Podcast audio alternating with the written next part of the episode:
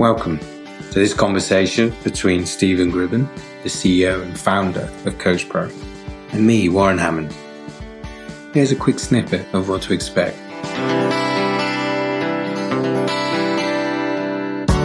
Is change can be an absolutely fantastic and essential thing if you change the right things for the right reasons in the right way. And then you've got psychological changes of changing your mindset, changing your approach to things, you know, changing maybe your approach to take more ownership of your future as opposed to being a passenger in someone else's journey. Those kind of changes you can all, you've, it's within your gift to affect. You know, and that then has a big benefit on being able to create the relationships that you want, the options and choices that you want. You can change that at any time. It's within your gift. As we've looked at the three boxes before, you can go into the denial that it's happening. You can hide away and pretend that it doesn't affect you or you can put into that fight box and resist it and try and uh, come up with alternatives to it and put a lot of energy into that. Or you can go into that optimal box where you're going to use it and say, well, how can I channel this? How can I see this as an opportunity? What things does this then create? What can I now do because of this change rather than in spite of it or pretend it's not happening? Welcome, podcasts, to episode 19 Change big topic change, um, but a good one, especially in these crazy times where everyone's talking about the pace of change, the scale of change. Is change permanent? So it's about a good time to talk about it. Important notes to think about when we're going into this is that change is a continuous state that we're in. And I think Stephen makes it clear that we're either in charge of this or it's going to happen to us. We're either actively changing or someone's actively trying to change us. And there is no static point. So change is a constant. And therefore it's important to understand this. And once there's an understanding of it, we can start to manage it and start to use it for our own benefits. So that's the big topic really, is what is change? why it's important that we acknowledge it and develop strategies on handling it. There's also important points on how to make change happen in your own lives, in those of your friends, family, your teams at work. It's a formula for getting, yeah, getting over the resistance to change. So lots of good stuff. Let's get straight into it. I'll be back at the end with some quick thoughts and a quick summary of what we've heard so far. But enjoy it. Here comes the cheesy music. Today's topic is change, and change is change is massive, and change feels a little bit like one of these double-edged swords. I think you know, like sometimes you need to have change. Change is progress. Change is good. Change is like the mini brother of disruption, you know, a change is all good. But then at the same time, we also know that change can be a bad thing, is something that everyone's scared of. So not, not not necessarily which one is it, you know, is it the is it the evil one or the good one? So let's discuss what change is then. And then is change good or bad or not will probably not be the question that we'll come to. But let's first of all understand then when you describe change, what do you say about it? How would you describe it to people? Well, change is a thing, neither wholesale a good thing or a bad thing. It's it's a thing.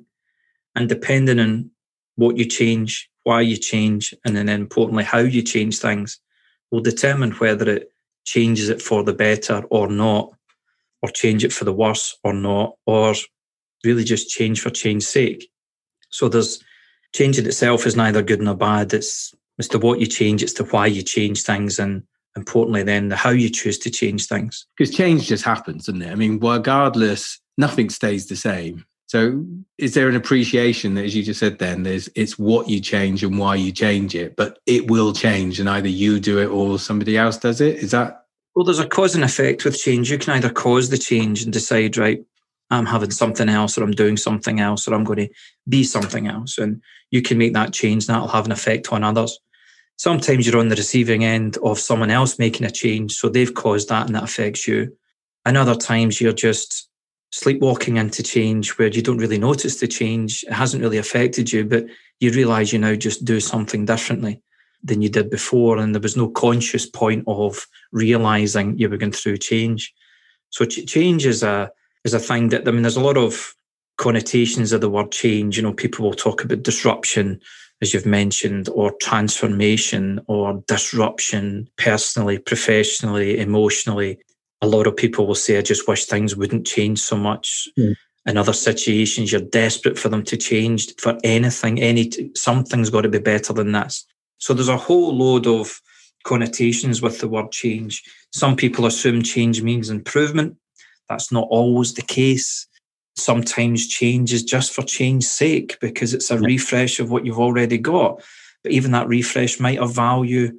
Um, so there's a whole load of things with change. But what I would say to people about change is change can be an absolutely fantastic and essential thing if you change the right things for the right reasons and the right way. Okay. You're right about the connotations there. I mean, some people proudly display themselves as being a change agent it sometimes feels like it's um, you know it's another way of describing yourself as being a bit of a pain in the ass you know? It's like oh no i'm not really difficult to work with. I'm a change agent. I say stuff you don't want to hear necessarily but change doesn't need to be a bad thing like you just said does it? I guess it you can change things for the better all the time. I guess that's what you should be aiming to do. Well this is the especially for you how you decide to make changes. You know, the what you choose to change, and importantly, the reasons why you're making that change. And then the how. So the how, the where, the when, with whom, in what order, all those things become important. And then on the receiving end of change is sometimes understanding what that change really is, why it's occurring, and how it can then be done. So it's it's not something to fear, mm-hmm. but it's something to specify. Okay, so we've discussed then a little bit of what change might be or what it isn't or what it could be or what it feels like. What's a good description to start with? What does change when i think of what change is what should i be thinking about? What should i be feeling? What should i how should i describe it? Well if we look at the changes that we want to make then we'll be looking at in what areas we want to make those changes. And yes there'll be a cause and effect but what is the actual change you want to make? So you might make personal changes that might be, you know, changing the, the house you live in to the partner you have, to the clothes you wear, the hairstyle you've got, uh, the car you drive, where you go on vacation when you're allowed to travel, the job you've got, um, what you do in your spare time, you know, what type of parent you want to be, what type of brother or sister you want to be. All those things, personal changes. And it's within your gift to make those changes. So you really don't have to settle for anything personally that you feel is no longer working for you. And important to understand the no longer working for you because it might have worked for you before, but maybe it just needs that refresh.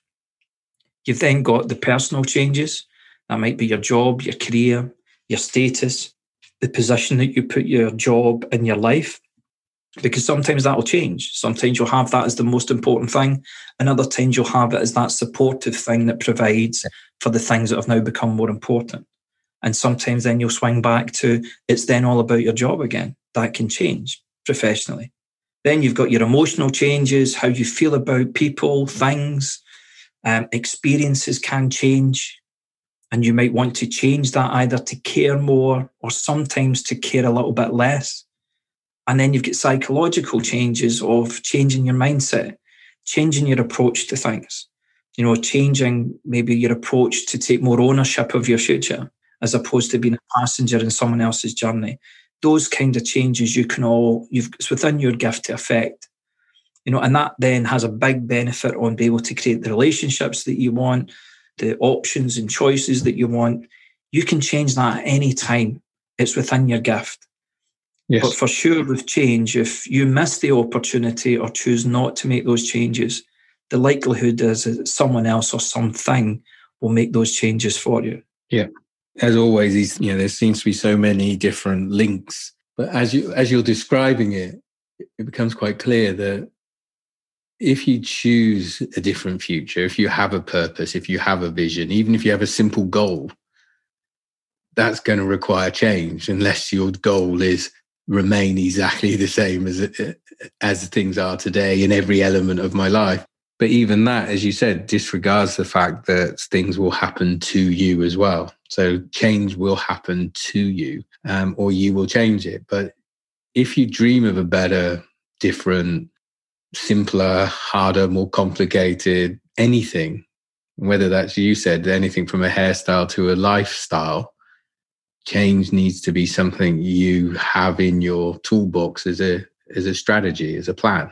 Well, it's it's something that's in your toolbox already. It just depends on whether you get it out and use it or whether you leave it at the bottom of the toolbox and and forget that it's there and while everyone else is using it. It's important. You've got that choice. Yes. You might prefer to wait um, and wait to see what the changes are, and then you're going to have to respond to those changes, which will probably mean you having to adjust which is a minor form of change. So the, the change in some ways is unavoidable. You know, it's not a room that you step into, it's the room that you're already in. Yeah. So it's about dealing with that and positioning change as something that can work for you rather than being really good at managing how change happens to you. Yeah. So change is a continuous thing. So you've got to so this is about acknowledging that it's happening. And as part of that, acknowledging it's happening, that's part of the process that we'll go through then about how you can make it work for you or make it work better for you. But it is going to happen anyway. It is happening around you. Maybe you're not seeing it, but it's going on. Yeah. Look, you can, as we've looked at the three boxes before, you can go into the denial that it's happening. You can hide away and pretend that it doesn't affect you or you can put into that fight box and resist it and try and uh, come up with alternatives to it and put a lot of energy into that. Or you can go into that optimal box where you're going to use it and say, well, how can I channel this? How can I see this as an opportunity? What things does this then create? What can I now do because of this change rather than in spite of it or pretend it's not happening? Yep, that's good. Knowing change is coming, how do you use that to your advantage? That's that makes loads of sense. Okay. So understanding that change is happening is a starting point. Understanding, therefore, that this is going on, this allows me to take some more control over those elements then. So that's that's important. I think also it's important then how you're explaining it is this isn't hasn't got a discrete beginning and end. Change is always going to be coming. Um, so be ready for it, choose it, lean into it, I guess. Is that is that part of the reason this is important? Yeah, I mean it's it's a bit like breathing. When you accept that you're going to have to breathe in and breathe out, you then stop fighting with the natural urge to breathe in and then breathe out. Change is a thing to accept. And once you accept that it is, does occur and it does happen, then you can look to deal with it, improve it, adjust to it, respond to yeah. it, direct it, channel it, but it happens. And this is a now thing, probably more important than ever before. We've always dealt with change throughout, you know, history. Things have had to change and the importance of change. Probably never more so important than it is right now because of the volume of changes. Yes. And the changes that are happening that then affect and create a whole load of other changes. And that kind of worry and concern are we ever going to get back to some kind of normal? Yeah. Um, well, the some kind of normal has now changed. This is the, the, the current normal we're in, and that normal will change. And the great thing about change is that, you know, nothing bad is going to last forever. You can also look at the side of nothing good is going to last forever because that's also going to change. But when you realize that nothing bad, no matter how bad it is, is going to last forever, that's quite optimistic. Reminded me something I saw the other day is someone saying, I don't want to go back to the old normal because I finally got used to the new normal. And then the other thing is, so obviously, because I knew we were talking about change, and the thing, the quote that jumps into my mind is the Darwin one. Yeah, it's not the strongest of the species that survives, nor the most intelligent. It is the one most adaptable to change. And I thought, yeah, this is good, you know, you see this on posters and in meetings a lot. But actually, listening to you talking about it, this feels still quite reactive. You know, it's adjusting, adjusting to change. Actually, how you're describing it, I think it, this is about the generating the change, the owning the change, the making the change happen, not necessarily being adaptable to the change that is happening to you.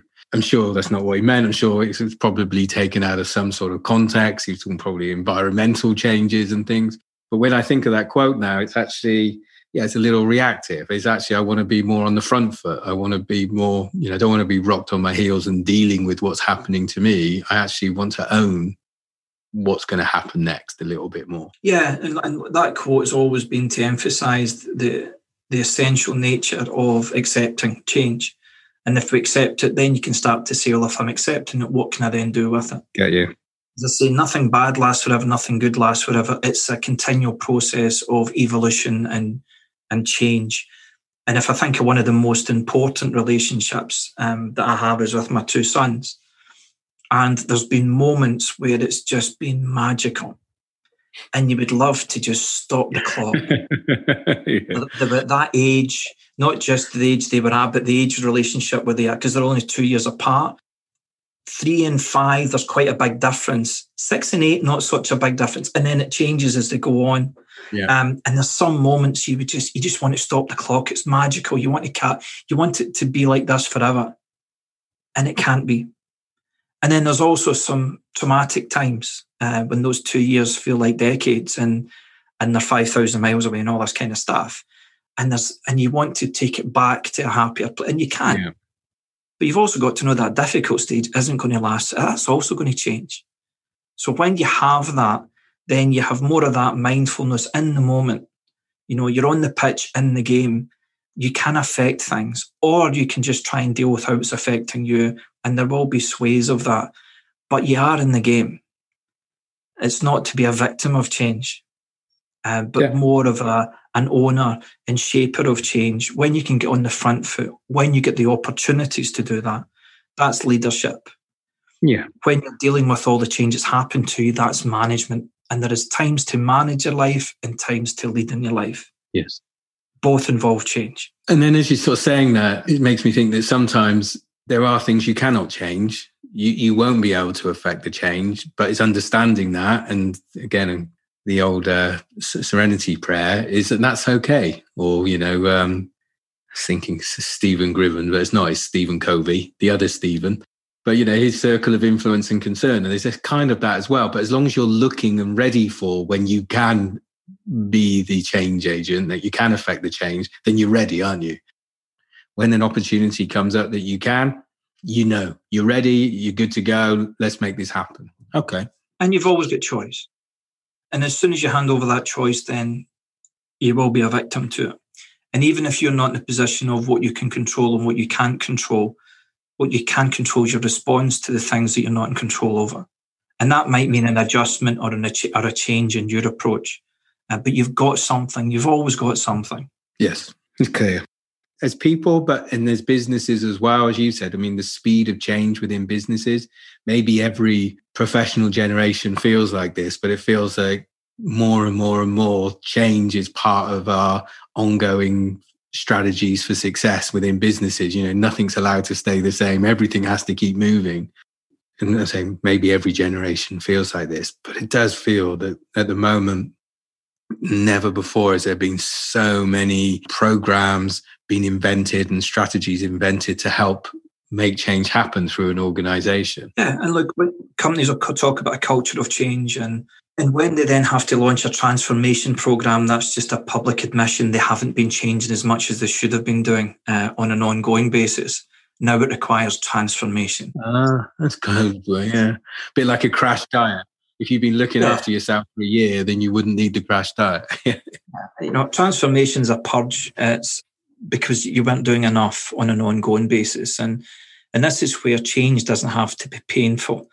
But if you've not been to the gym for a while and you're trying to do something, or you've not trained for a, a race and you're going to run, you, there's pain coming, a lot of pain yeah. coming, because you didn't spread the pain over every day. You, avoided the pain for a period of time. Now you've got big pain. So, and that's it. And as long as you're aware of that choice, then you're making that choice.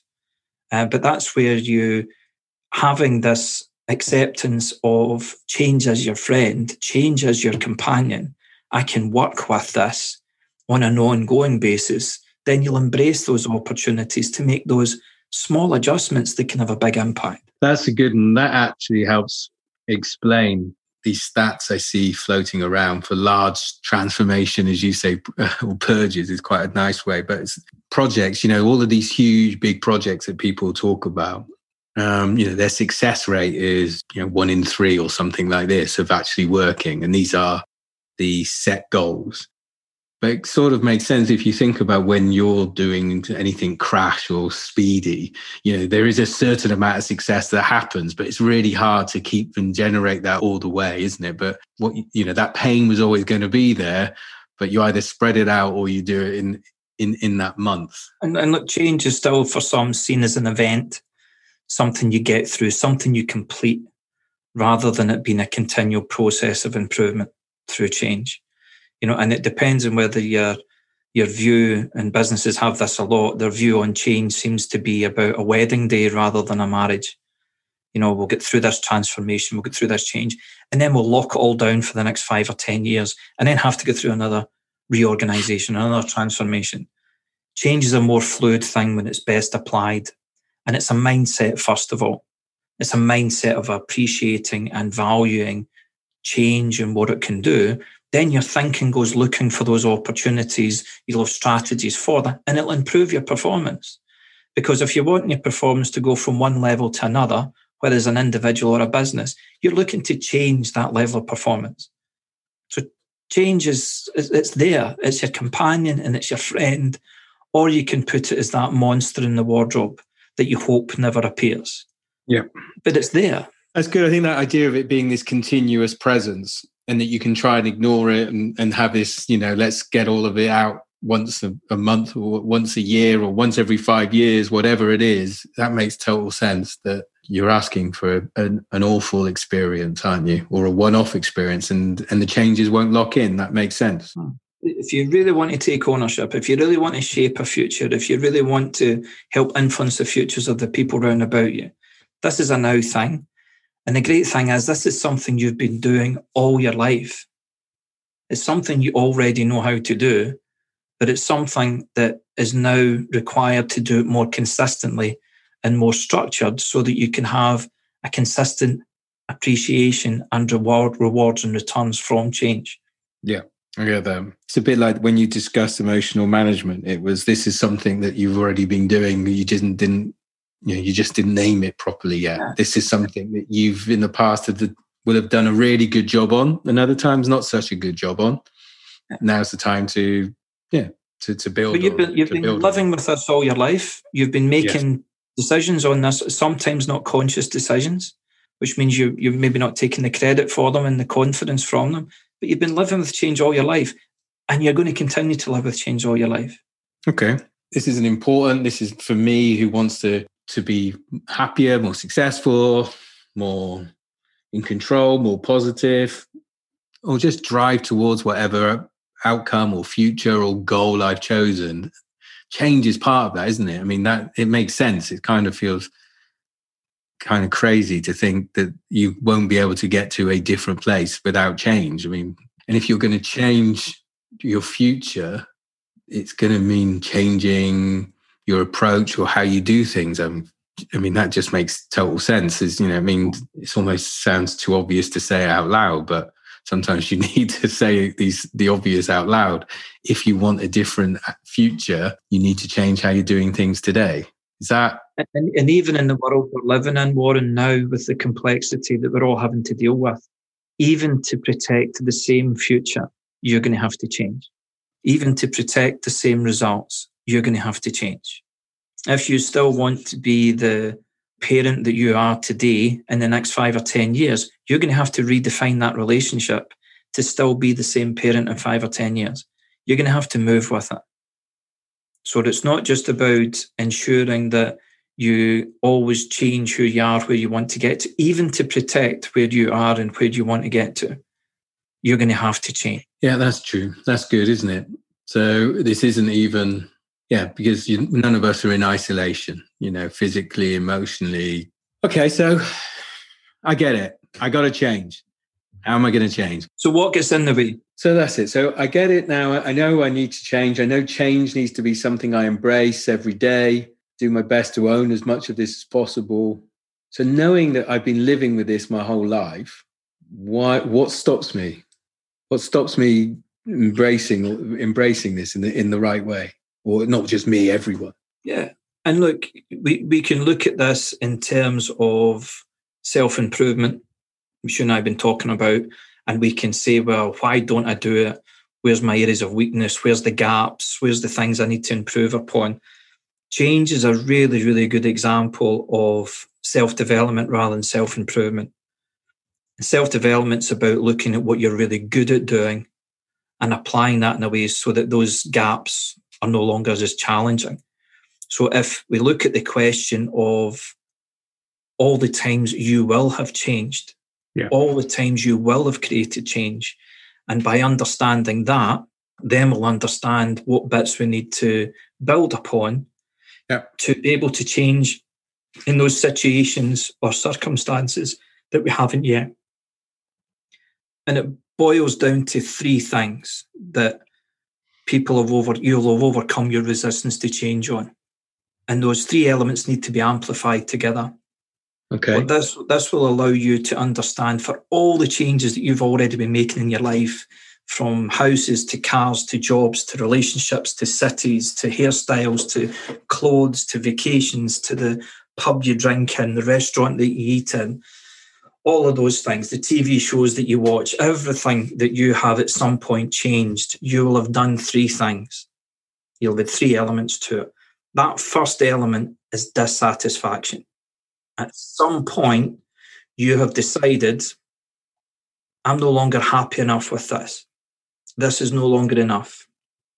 This is not something I like anymore. This is not something I want to continue with. Is this how you normally, when you say dissatisfaction, you always link it with healthy dissatisfaction? Yeah, well, there's well, we'll get to the difference between the two types of dissatisfaction because there are two types, quite rightly. But first of all, it's that dissatisfaction. It's okay. dissatisfaction is the engine for overcoming your resistance to change. Because if you're not dissatisfied, you're just going to sit there kind of slightly disappointed, slightly frustrated, slightly unhappy, but kind of sleepwalking into that continual situation. Yes. It's enough dissatisfaction that you're saying that's enough. I'm just not happy, just not satisfied. This just doesn't, and for me, this isn't good enough. First element's that dissatisfaction. Yep. That dissatisfaction then needs to be combined with a vision. Yep. So that it's not just change for change's sake or anything's got to be better than this. It's having a clear, compelling vision. What ideally do you want to get to? What is your ideal fitness, weight, image, house, car, relationship, business, sales figure?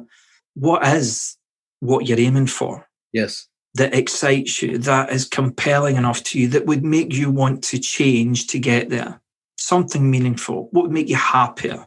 What would happiness look like? What would great relationships look like? What would feeling you're making a real difference and have a purpose look like? So you've got that dissatisfaction, it's combined with that vision.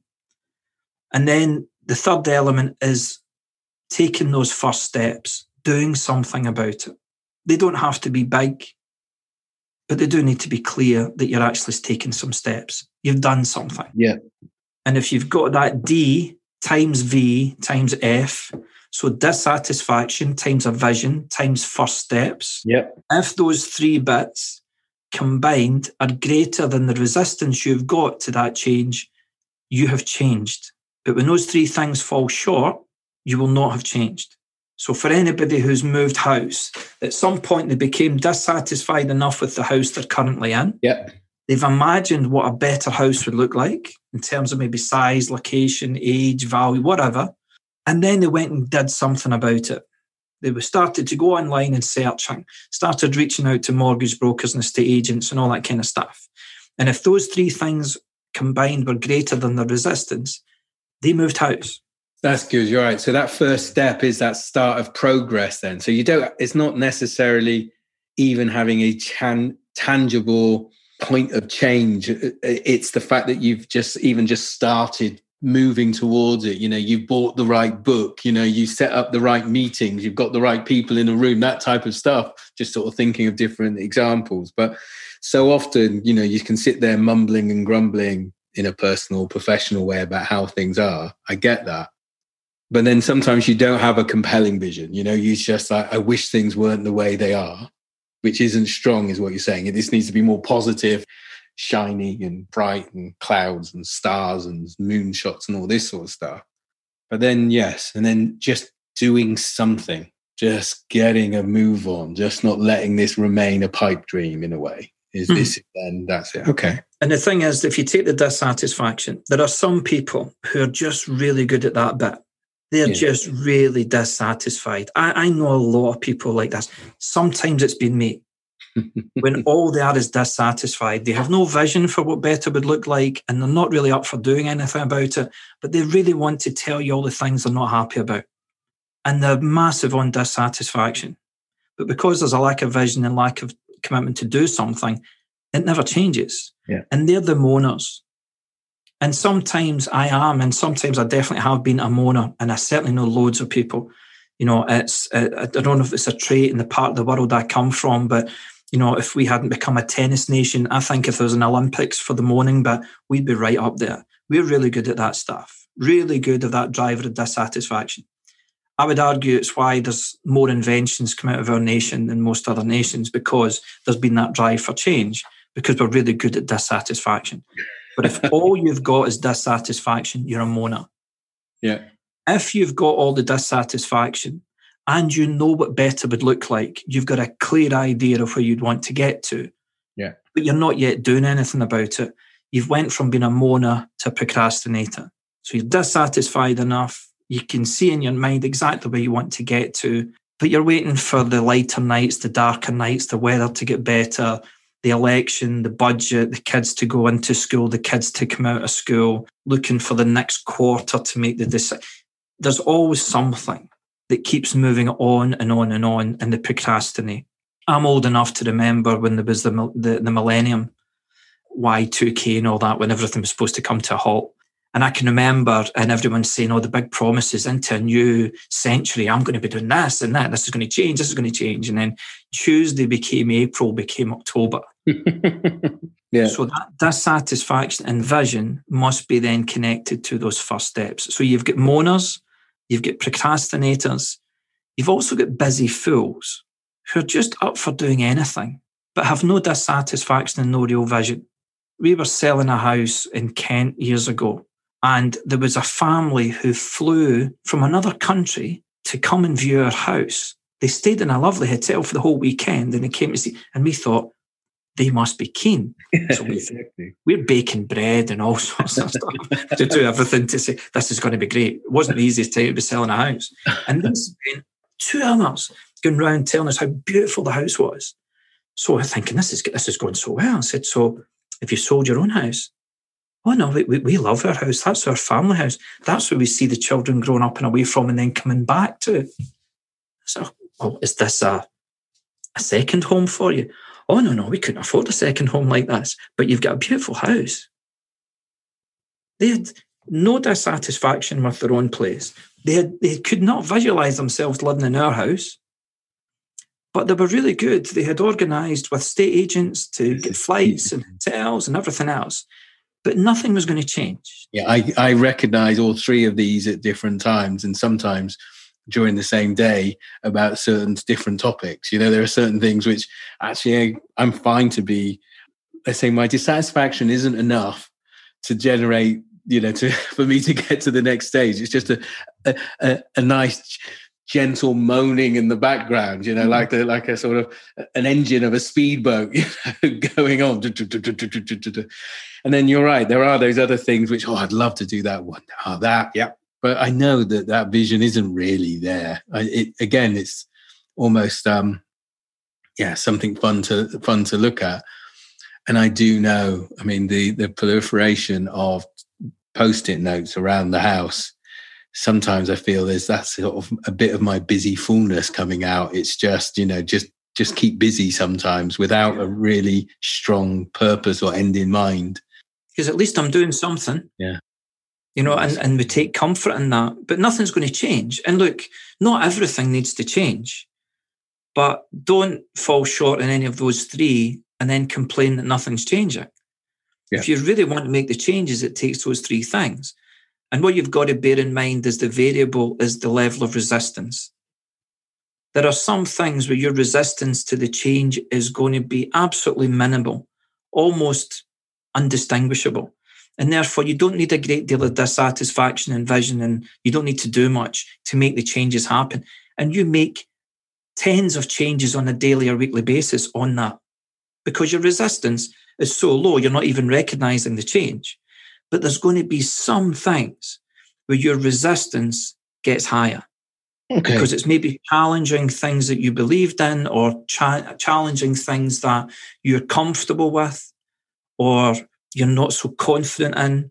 And that's where you're really going to require such a level of dissatisfaction, clarity of a vision, and clarity and commitment to those first steps. And this is what takes you to that level of healthy yeah. dissatisfaction. One way of breaking this out then is so you've got the dissatisfaction, vision, and first steps on one side, which you want to get as big as possible. And then you've got the resistance to change on the other side, which you want as small as possible, or you need this one to be big, you know, bigger than that one. So when you break this out, is this about how do you increase your level of dissatisfaction? How do you make the vision more compelling? How do you make the first step more clear? or is it about reducing the resistance to change which and that's a really important distinction most people if they think you're not changing enough what they will do is criticize your level of resistance to that change okay right your resistance to that change is your resistance to that change accept it whatever you focus on will expand the more you focus on that resistance the more you'll justify and rationalize that or you'll feel that you're somehow failing because you're resisting because maybe you fear it, or maybe there's a whole load of resistance reasons. Your resistance is your resistance. Yeah. You're entitled to that. But if you want to overcome that resistance, this is knowing that the dissatisfaction is big enough, the vision is clear enough, and your commitment is enough to those first steps relative to the size of that resistance. That's good. I'm thinking of something this that if somebody needs to, you know, stop smoking, for example, when people say, say, what do you mean you can't give up? Yeah, what we do is we project onto other people our level of resistance to a particular thing. So yeah. if we're not too precious or we don't have an ingrained habit on something, we think, oh, what's the problem? Why are you finding this so difficult? Yet other things that we hold more precious or are more attached to, we will look at someone and say, don't give that up so easy.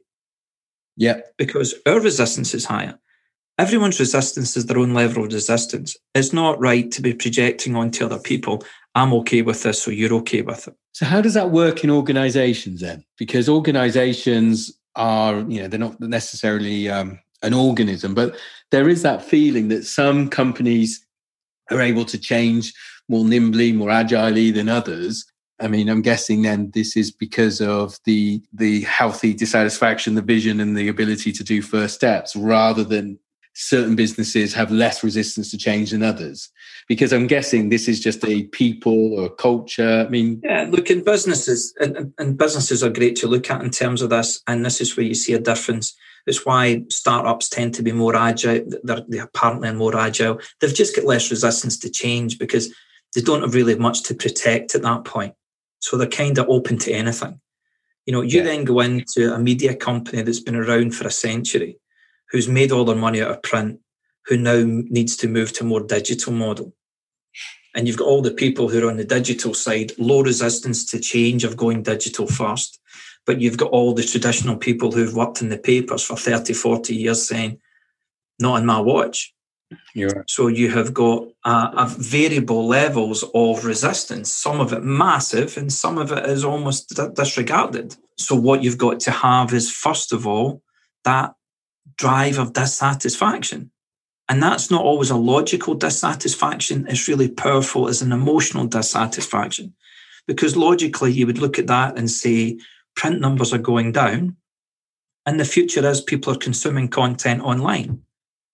And we've known that for the past 14 years.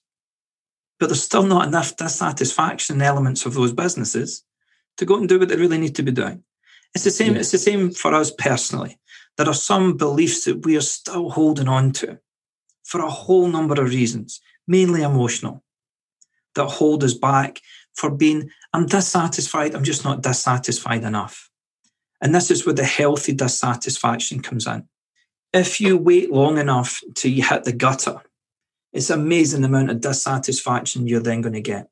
Or if you're a business, you know, you fall behind your projections and your targets. It's amazing how the dissatisfaction gets delivered on an ongoing basis through emails and client feedback. But it's having that healthy dissatisfaction when you're on target, when you're slightly ahead of target, when your relationships are going really well, when everything seems to be quite smooth, would you then have that healthy enough dissatisfaction to say, we're already number one. How could we redefine what number one's going to be in the future?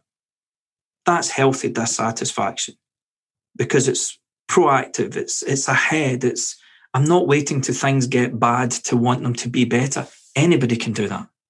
Yeah. The ones who drive forward and make the big changes are the ones that are saying, we're doing really well. So this is a really good platform to be saying, what would better look like? And the bigger the vision, Warren, the easier for healthy dissatisfaction. Because when the healthy dissatisfaction isn't enough, it tends to be because the vision isn't big enough. If that vision was amazing, absolutely amazing, then what you get is that excitement about that, but also that dissatisfaction of we're not there yet. That makes sense, doesn't it? Yeah. Yeah, and that's I guess that's where the healthy is then, isn't it? It's not that you have to be in a bad place then. It's just that you can already dream of what a what an an even better place looks like. So this is like that good to great idea of yeah. you, you, don't wait until it's bad. You and the vision, the vision is a future based motivation. Yes. And that's on a personal level. I work with an awful lot of people and I get to speak to a lot of people where you have that conversation with them and they will say to you in a hundred different ways, I've kind of done well for myself here. I've done better than I thought I was going to do. I've got further than I thought I was going to do. I never thought I would be doing this or have this family or things. I never thought things would be actually that. I've done really well. I've done better than people around about me have. And what disappears then is the dissatisfaction. Yeah. Because what they lack is that vision of what even better would look like and even better. That's a good way of thinking it. And I think we discussed this before, isn't it? About like sports guys who suddenly make it to the top team. They had that thing inside them which was driving them forward, and it was that's disappeared. Suddenly they look at themselves and go, Wow, look where I'm playing, look what shirt I'm wearing. And that important drive suddenly goes and then back down again. Okay. Even better then. Okay. So this is about building out the dissatisfaction and you can do this yourself and i don't know if we're going to have time to go through all this today but you can build out all of the emotions and layer them up and we've talked about that before is how you just can keep building this up and building this up so that that dissatisfaction in a healthy fashion can get more and more mm-hmm. and more important as a as a motivator and, and especially within organizations this is important and as a shorthand on how best to drive that healthy dissatisfaction is to avoid the main trap uh, that we all have because we typically want to make things better. So we come up with something we're dissatisfied with and we immediately uh, take away the power by saying, oh, but it could be worse. Or, oh, but I've got a solution to that. Or, but, uh, you know, but that, that can be fixed. And what you do is you totally negate, you come up with a problem and, and right away you've got a solution.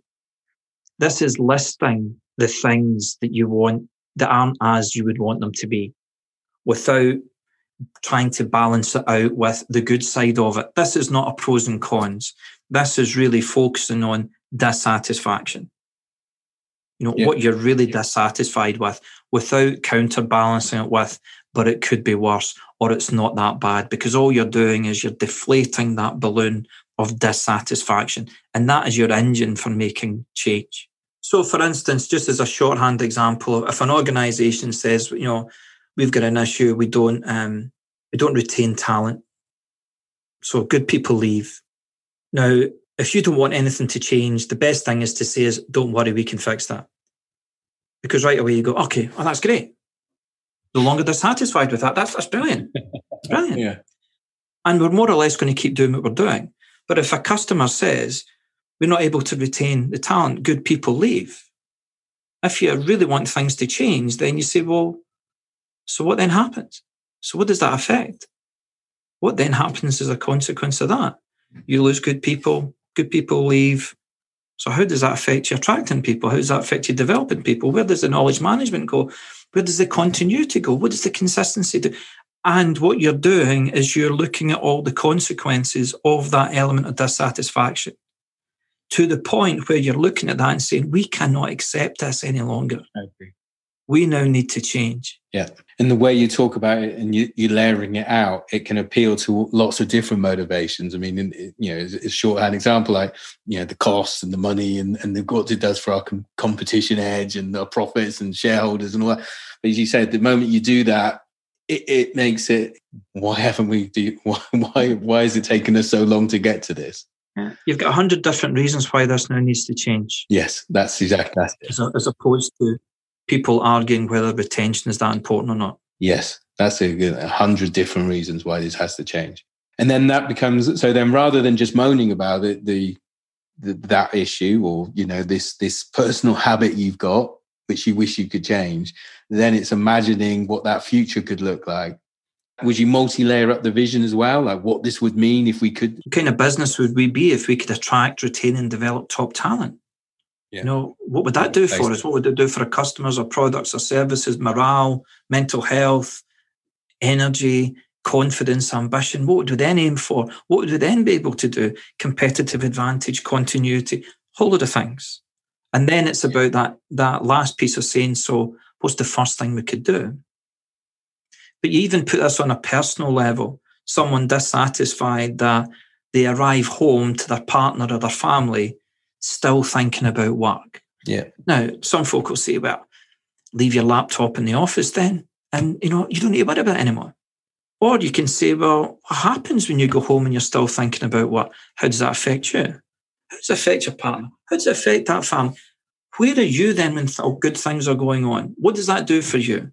How does that affect your sleep? How does that affect me? How does it affect when you get back into your work? Yeah. How does it affect your relationships? How does it affect the relationships that your partner or your family then describe what you do and what you're like? What happens when you get good ideas or opportunities? What happens when you get the chance to go on vacation or take a weekend away? Now you've yeah. got something a lot bigger that this is now really something to do something about, not something just to learn to live with not something just to moan about. Because imagine if you went home and you were really there. Yeah. You're right. And you can just lay that out into so many different things. Like what would you do with that time? What would you do with your brain space? I mean, you can just go with this wherever you want in, in a way, as long as it's valuable and important to you, that it helps you use that engine that you sort of you talk about the dissatisfaction being the engine. And this is just that beautiful destination. And it, the, these two do work together, don't they? Then the better the, mm. for some reason, it will help fuel the engine in a in a. Yeah, I, I used to go home shattered, and I knew I was dissatisfied with that. And and Tracy used to remind me of her dissatisfaction with it as well, in case I missed it. Um, so there was was dissatisfaction there. I used to trade that off in my mind by saying, "But I'm doing something I love," and therefore, ten years I continued to do it it wasn't a big enough dissatisfaction. And then I used to get people saying to me, Oh, he's still running that business. Because they would see that I was bringing all those worries and stresses and everything else. And so I never changed anything for that until I then started thinking, wait a minute, I, I love what I do. Why is it like this? Surely it's yeah. got to be better than this. And as sometimes can happen, I then saw somebody who looked the way I wanted to look when when they were doing something they loved. Yes. And that gave me the beginning of a vision saying, wow, what if what if I could do this in a way that didn't feel like work anymore? What if I could do this in a way that it felt like this beats working? What if I could do this in a way where every day felt like a privilege? It's so powerful, isn't it? This whole idea of that role model. You, you know, you at the moment, you know, with the election, and you've got a, a female vice president and uh, and and when you hear people talking about it you didn't really understand or for me i didn't really understand that importance of that this was somebody saying is this is possible, that new vision is possible.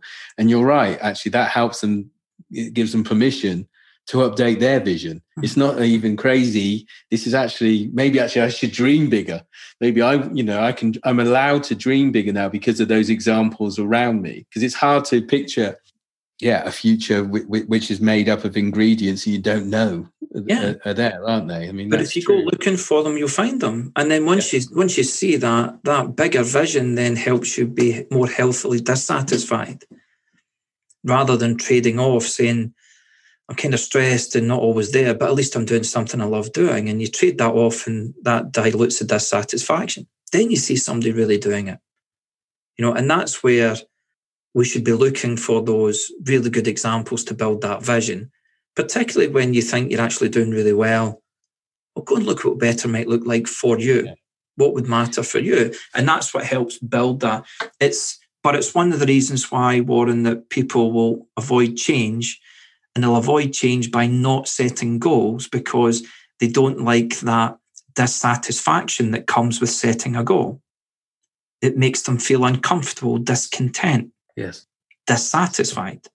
When everyone else from the outside is saying to you, You've got it good. What have you got to be dissatisfied about? And that, that that's where it's your thing. You're right. I mean, on the other side of it, then, I think one of the things is, and and you're right that it's part is is partly personal, but one of the things I know we've spoken about before is that resistance to change is is understanding this. Fear, it, there's a lot of it is fear based, and that that can be diffused slightly. I mean, some of this, as you said, is just there, and you'll probably and and it makes sense to focus on building the bigger reasons why, and they'll eventually swamp the reasons why not. But there are some simple ways of reducing that the why nots as well. And that fear yeah. that, that you've spoken about before, I think is an important part of that. And this is the second model we'll cover on this is the okay.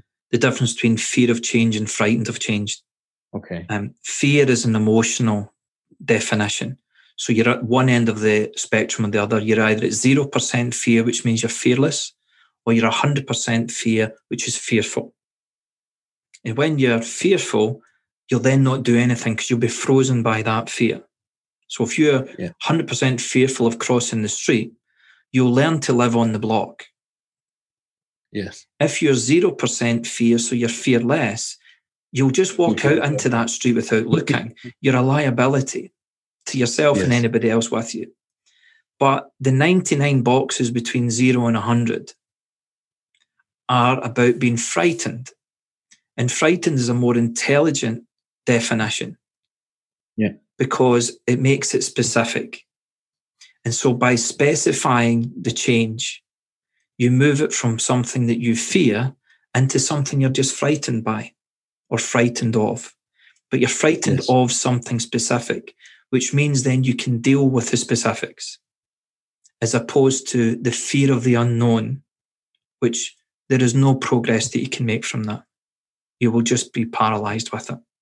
So looking at change in a way of, you know, unfortunately, a lot of people look at change and if there's bits that they're frightened of or bits they're not in control of, they think it must be wrong. Actually, if there's bits that you're slightly frightened of, that means you're doing the right things. To take away that means you're doing nothing.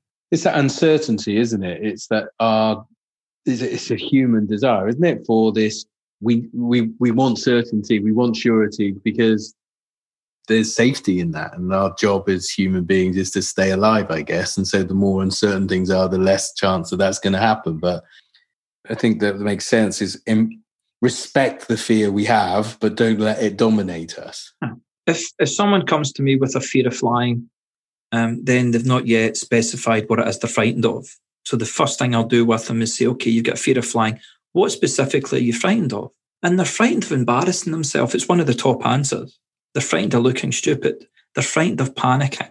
They're frightened of frightening other people. They're also frightened of dying. They're frightened of having not had the conversations they should have had with people that they love. They're frightened of not completing the things they promised they would. Yeah. So they're frightened of those things.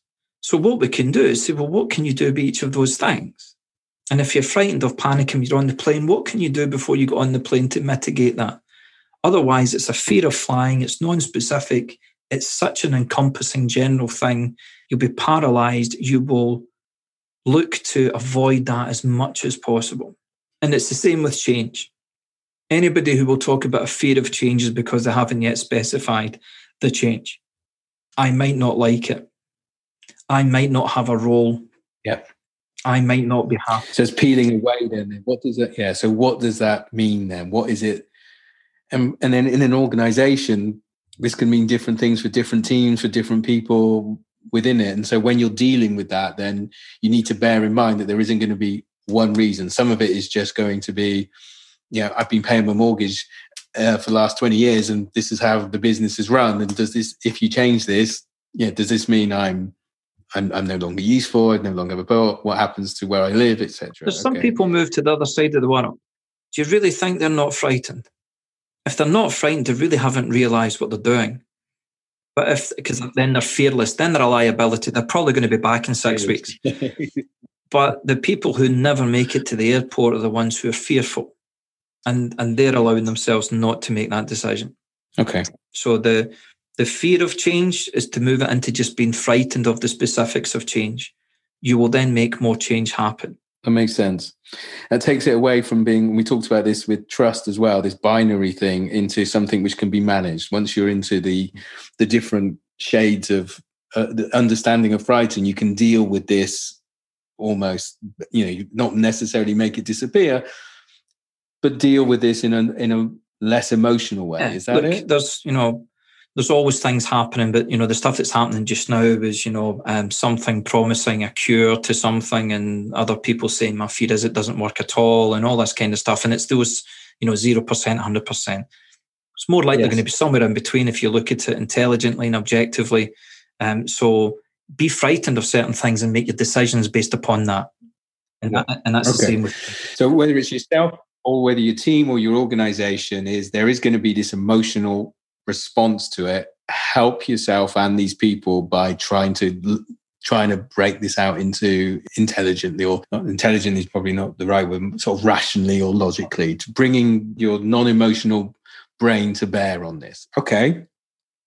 So build up the, the, the positive understand that the resistance you can only change so much. The best thing to do is to build up all the positive reasons for for change. The fear and the frightened helps to give you some control over the resistance to change. What's next? Well, you're then into the specifying what change actually looks like. And just in a small point on the resistance, Warren, I wouldn't ask anybody to waste their time trying to adjust their resistance. Accept your resistance, it's yours. Okay. Put the work in where you can affect. All you're going to do is beat yourself up for a level of resistance that you've got. And that's not going to put you in a good enough, strong enough, confident place to go and make the changes. Um, you're entitled to the level of resistance you've got. Um, and and that's something to then say, well, if my resistance is not that high, accept it, because then you know the level of dissatisfaction, vision, and steps you're going to have to create to do it, and put your energy where it's going to be more fruitful. Uh, I really don't want people to be listening and thinking they need to all of a sudden become less resistant to change. Um, you are where you are, and that's you're entitled to that. The next element is of the what you and I would call the percentages of change. Uh, and you and I have worked on this before a number of times. So let's say uh, your best friend comes to you and says, Look, Warren, I've got a new job in an industry I've never worked in, in a company I've never really dealt with before, and they've put me in a position I've never operated that before. And it's got technical things I really don't have a clue about. Um, and they're moving me to a country I've never even visited before and I don't speak the language. And this person that I met at a nightclub last week, they and their five kids are coming with me. And we've decided that we're not going to buy a house or rent a house, we're going to build a house. And I've also decided to give up the alcohol and the cigarettes. Now, as a good friend, Warren, what advice might you? What would I? Well, the first thing I'd do is I'd ask him for his interview technique because if he got that job, then wow. Um, I wouldn't need to know where he was living if he's given up alcohol and, and he's going to have five kids running around. What this makes me think of, and straight away, is part of like the optimal appraisal. Is you'd actually be looking at and asking him about all of the reasons why what he's already got in the locker are going to mean that he's going to be he's going to do the next stage fantastically and then you know won't go through all of all of the optimal appraisal.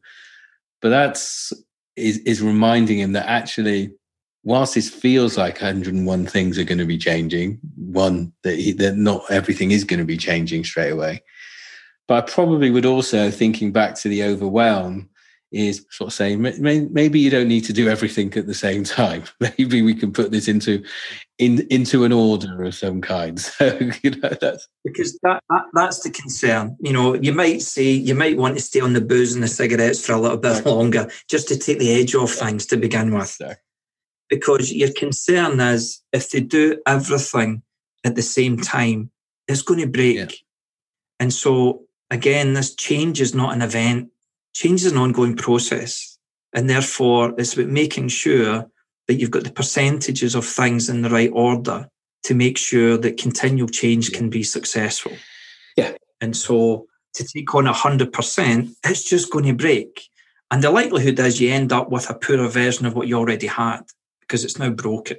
So if you look at the percentages of change, and if you can imagine a line, a continuum that's 100%, the, for successful change to happen, the first 80% must stay the same.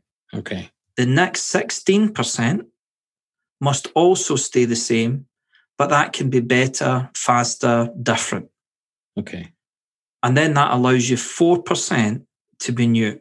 Okay, so 4% brand new, 16% can be changed, improved, you know, slightly different.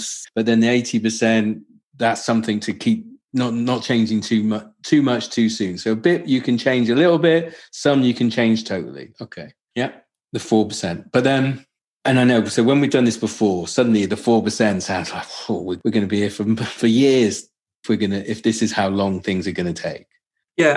That's not the point of the 4% to slow things down. No, but, but this is where a lot of people, but certainly a lot of organizations get pace and scale confused. If you want to make 100% new, do 4% new an hour, and by tomorrow, it'll be 100% different. But 4% new at a time, 16% improved at a time, and 80% staying the same at the time. So for successful change, you need 80% to must stay the same for now. So there might be some things in there that you're going to want to change, but for now, they need to stay the same. And that allows you 16% yeah. to improve and make different what stays the same. And then you've got 4% that's new.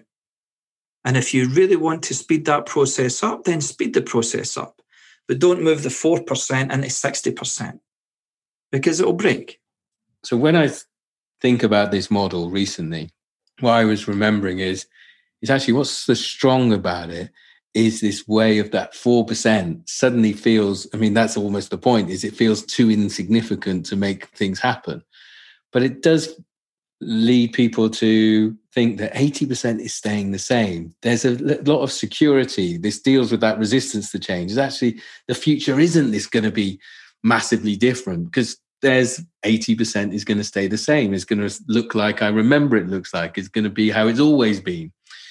And then I know that that 4% quickly moves into that 80%. And, and that's how people adapt to change. And whether, as you said, whether it's done every hour or every day or every month, that 4% could be your whole change program in, in one degree, as long as everybody else can see the 80%, if that yeah, makes sense. Look, if I'm if I'm of any value, I'm helping people change.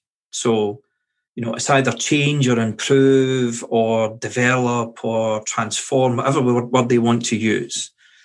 But it's change. If if they're not any different at the end of it than they were at the beginning, then what was it all about? Yeah. Even if they're more confident in who they are, that's a change. So it's that's what the value is, is, is in where it gets to.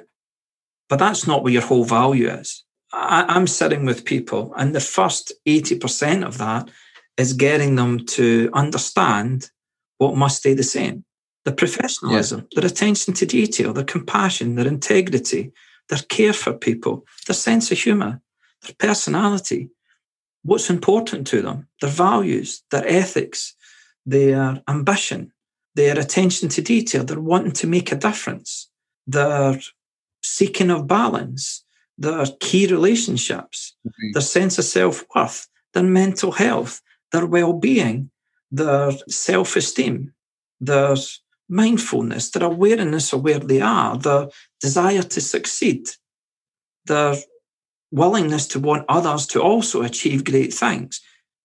All of those things must stay the same. Yes.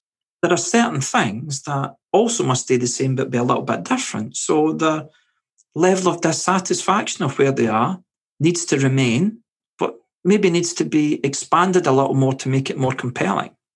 Their yeah.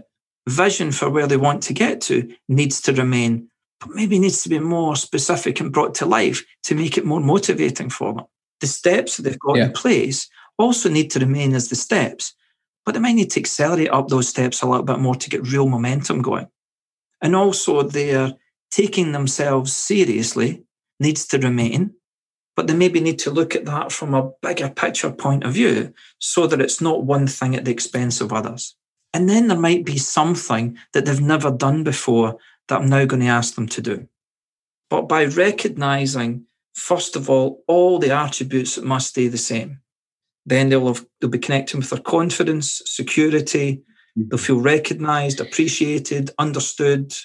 And then you've got a confident, secure, understood, valued, appreciated person looking at things they're going to have to do a bit better and something they've never done before. I think that that connecting to all of those internal strengths, qualities, things they know they've got is such a good platform for that for 20% of, of other of changes, big and small.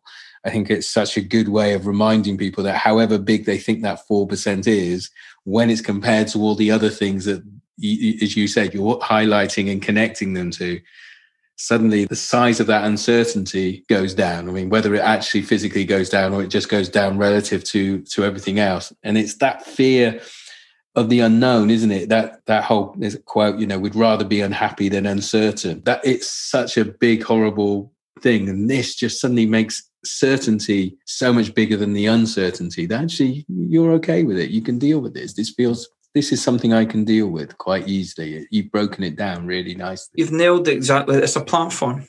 It's a confident, secure platform yeah. in which to deal with the stuff that's uncertain. That's so the communication of change, ironically, should start from what must stay the same.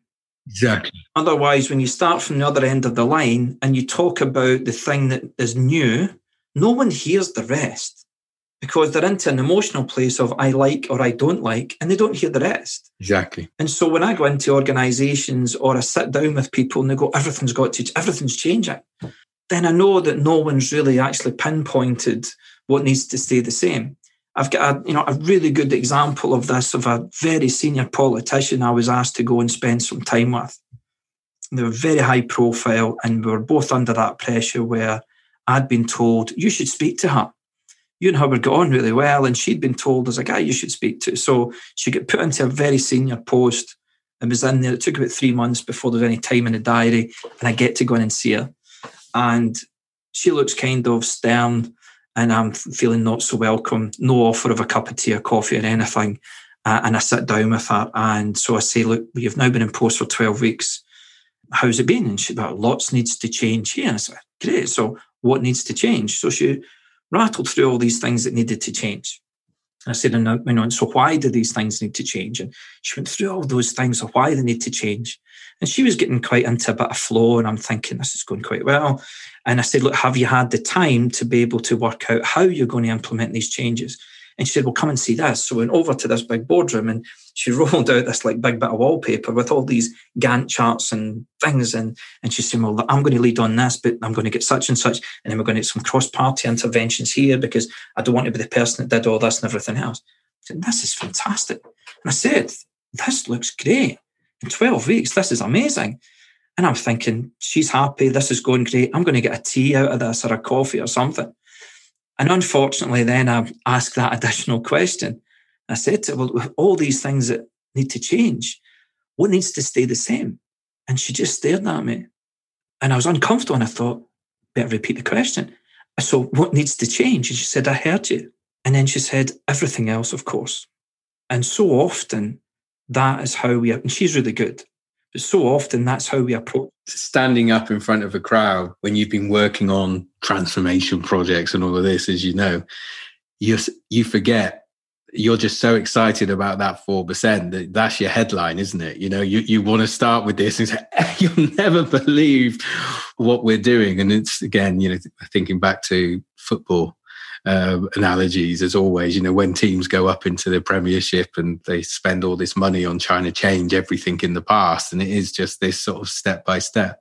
I remember one of our favorites, Alex Ferguson, I remember when he bought Dwight Yorke, and it was a win it's a winning team and everyone's saying is he's always developing the winning team but I just used to think that for that 80% of everything staying the same is this was something new and exciting for them all to to get used to. And it helped with that 16% because it made them think about stuff in a different way. Not necessarily I was thinking that at the time, but it was just that just a small little difference. And then every every, you know, every few couple of months another kid would be introduced into the team slowly, slowly, slowly. It makes so much sense but that reconnecting everyone why that 4% isn't anything to be feared because look at all of the stuff that we're doing this on. Look at all the things we've already been good at.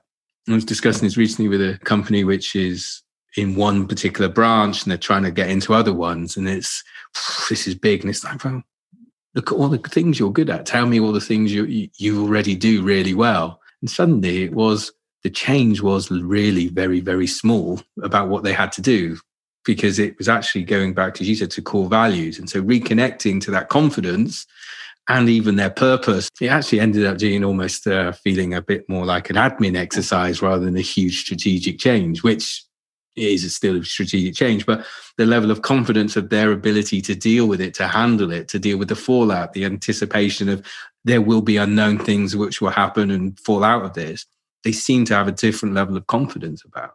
I think it's and, great. And this is an, an individual in their personal journey, uh, individual listening to this, and there's an awful lot of people who will, you know, go down the self help and self improvement road of what's the four percent, what's the sixteen percent, yeah, and therefore they are insecure, unstable people looking at new things, as opposed to building on that confidence and security of what am I good at already? And this is where self development differs because self development looks at all the things that you're really good at and strong at. And then from there, that 80% then approaches the 16 and the 4% because that will make the 16 and the 4% less challenging because you're coming at that from a place of confidence and you're defining your way of doing things really, really well. So it's authentic and consistent yeah. rather than adopting some would be guru's advice you know, th- this is, or someone else's success story, which is a genuine success story for someone else. Not necessarily your story. Your story is the one that really matters to you. And if you understand the first 80% of that story, then you're looking at advancing. The bit I would take, and I've had this pushback from companies and individuals, is that for some, they look at the 16 and the 4% from that platform of what knowing what needs to stay the same. And they say that gives me confidence and that gives me uh, security and being able to do that. I love that. There's others that will say, but 16 and 4% isn't that exciting. And this is where it's moving into the dissatisfaction. Within that 80% of things that must stay the same for now, there'll be bits in there that you really want to change. Yeah. But for now, they must stay the same. So if you really, really want to have the exciting, I want to change everything, then rattle through this as quickly as you can. Get the pace, but with the right scale. Because unfortunately, what some people think is you're putting a definitive 4%, a definitive 16, and that 80 will always be the 80. Once you have put that 4% something new in place, that then becomes something that must now stay the same, which allows you that additional capacity to say, what now do we want to improve? Or what now do we want to replace with something new? Yeah, that's that's good, isn't it? So I mean, you that whole of that twenty percent, you know, I've got sort of different boxes and shades and colours in my mind at the moment. That twenty percent shifts back across, and then you get to deal with another twenty percent. So you can get to look at everything within yeah five iterations, I guess. Okay, and then the last model is one I'm curious about because you mentioned it, and I genuinely have gone through my memory banks trying to think. I, I mean, said Some of them, I, some of these I enjoy going back to revisiting, but cupcakes. Yeah. I, I mean, are you trolling me? Is this just you're just Uh, thinking? I love this I, one. am gonna, I'm gonna keep, I'm gonna keep him awake at night now. This Yeah. will be, this will be what he'll be thinking. What, what have I, what have I forgotten? When you create a lot of content, and I've been doing this for over 20 years, it's so you get amazed at something that you came up with and it was just a way of illustrating so that you could Uh, get give something that people can take away and make their own because that's the big thing i've never had that approach and this is where coaching and self-development and self-coaching all that kind of stuff comes together is that you want people to go and make this their own not to always have to come back to you as you're the guy with the answers no you're the guy with the questions you know and frameworks to get them to think and come up with their own stuff and that's and so you create some stuff which is you want it to be kind of memorable and stuff. And you know, the 80 4 is a conversation that I can have in boardrooms all over the world, and everybody knows what we mean. And it's and, and that you think, ah, this is great. Cupcakes is the one that makes everybody smile, which is great. And people and it's memorable. And I've still yet to meet anybody who doesn't like cupcakes. Still had a few people who wouldn't admit to it, but I haven't really met anybody who really doesn't like cupcakes. But the point of the cupcake is there is three parts to it. You've got the sponge, then you've got icing, and you've got a cherry on top. And I use this to illustrate in change and in goal setting. A lot of people, because change and goal setting can be very strongly linked, a lot of people won't make the change because there's no guarantee it's going to work. So I want to change my career and the outcome is that is I find a career that's fulfilling and I love and it beats working. But I'm currently in a job that I feel is a job. Yeah. Now, even by deciding I'm going to make a change to that, what I get is the the sponge part of the cupcake right away. Because what I do is I, that's me communicating, I can do better, I'm up for something else, I'm open to new opportunities. I'm confident I can get something. I'm good enough to get better. I'm not settling for this. There is something out there. I want to be active. I want to own this. I want to shape it. I want to influence it. Even just by deciding I'm going to make that change, I've got the benefit of the sponge. Then the icing bit of the cupcake is the things that then occur. Because I, I'm in this role and I want to get to something that's more meaningful and purposeful for me, I then have conversations. I then do some research. I go and look at stuff. I speak to other people. I have meetings. I go to events. I watch different things. I take in different things. I learn different things. Even if I never reach that high meaning, high purposeful role that I've got in my mind, even if the cherry is not there, I have gained so much from the sponge and the icing. But so often, because the cherry isn't guaranteed, we throw away the sponge, the chance of the sponge and the icing. Okay. That makes sense. Yeah. I had a client who, a media client, massive global organization, who had the chance to launch two new apps. And the cherry on it was the answer is yes, if you can guarantee X amount of tens of thousands subscribers within a 90 day period. And because nobody could guarantee the cherry, it didn't happen. And yet, if they had said, we're going to go for this, they would have communicated an awful lot of things. They would have showed ambition, confidence, ingenuity, everything else. Meetings would have happened, technology would have been discovered, a whole lot of things, even if they hadn't had the number of subscribers within that defined time. And unfortunately, with no guarantee of cherry, they didn't even have sponge or icing.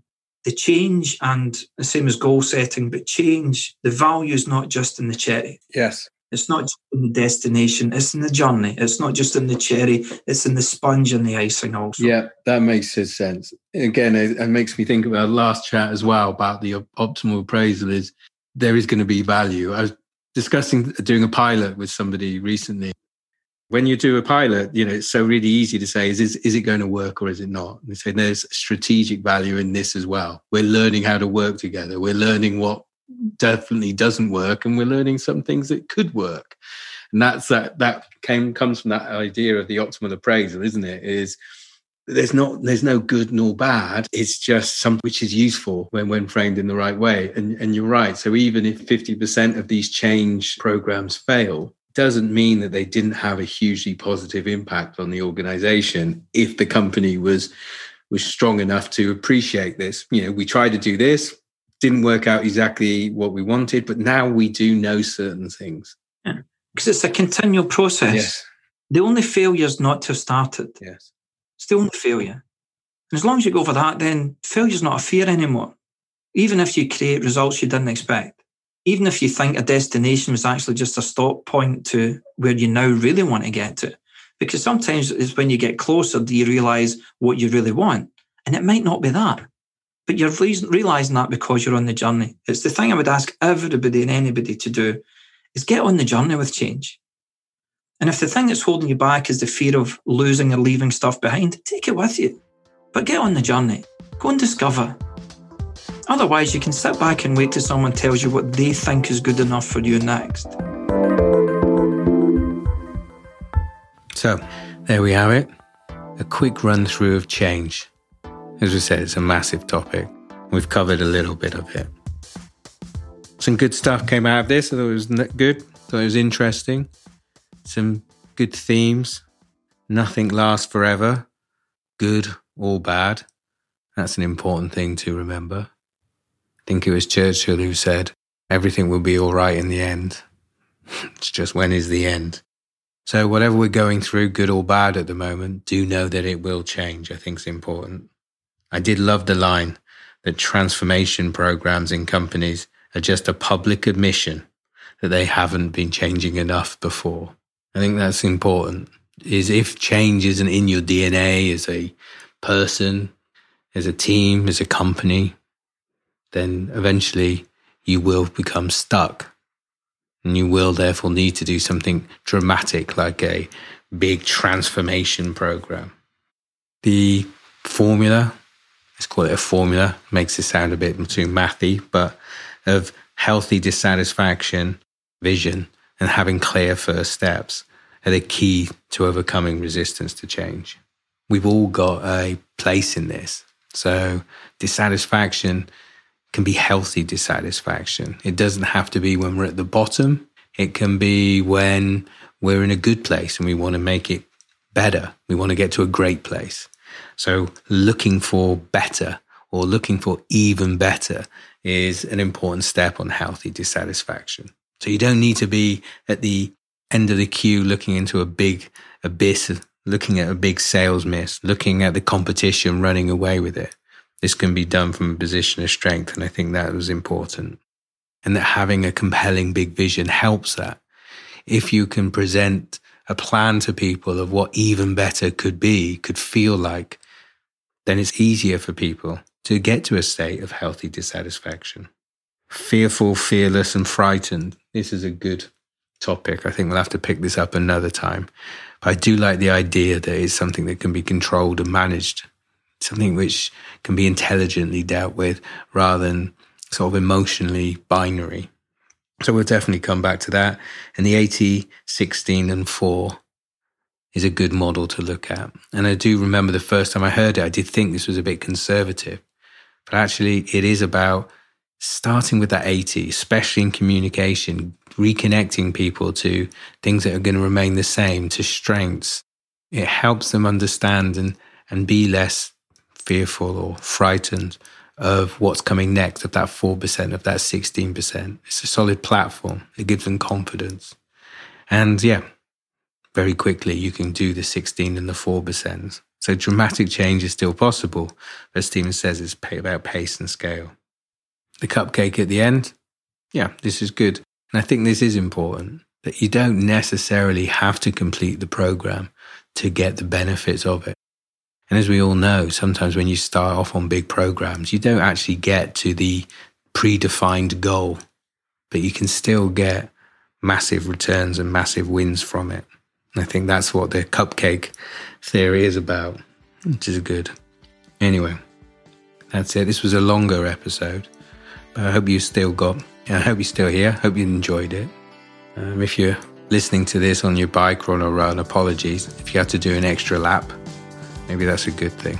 If there's any thoughts, there's any questions, as always, get in touch. It's podcast at coachpro.online. If you want to see more about Stephen's work, check out his website as well, coachpro.online. Anyway, I'm off. Remember, so change is up to you. If not now, then when? Talk to you next time. Bye.